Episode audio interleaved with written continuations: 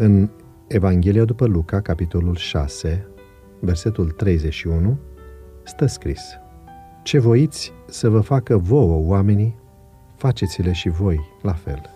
Îmi amintesc cu drag de colegii mei din școala generală și în mod special de atitudinea lor față de unul dintre elevi, spune autorul. Ștefan părea un copil ca noi toți când a venit în clasa 1. Din când în când se împiedica de praf, cum spunea el, și cădea. Alteori scăpa pixul din mână în timp ce scria. În timpul orelor de educație fizică nu era cel mai activ copil, dar firea lui jucăușă părea să estompeze boala de care suferea, tetrapareză spastică. Situația lui se agrava de la un an la altul și într-o zi l-am văzut imobilizat într-un scaun cu rotile. Nu mai putea să meargă.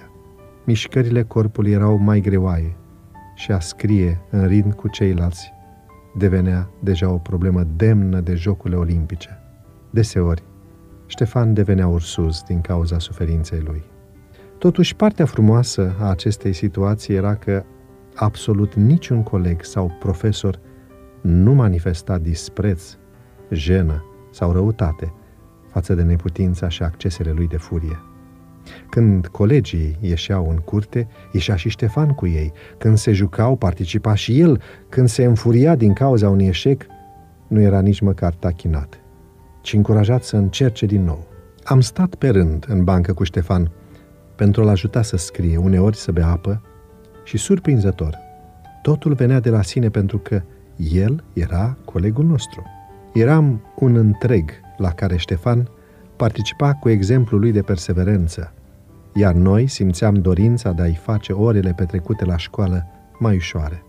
Empatia colegilor trecea dincolo de minutele pe care ei le petreceau având grijă de Ștefan.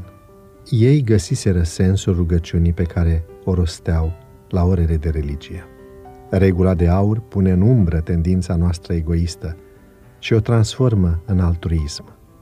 Numai cei care fac din regula de aur principiul lor de viață se pot numi creștini. Atitudinea față de semeni este un indicator clar al raportului nostru cu Dumnezeu.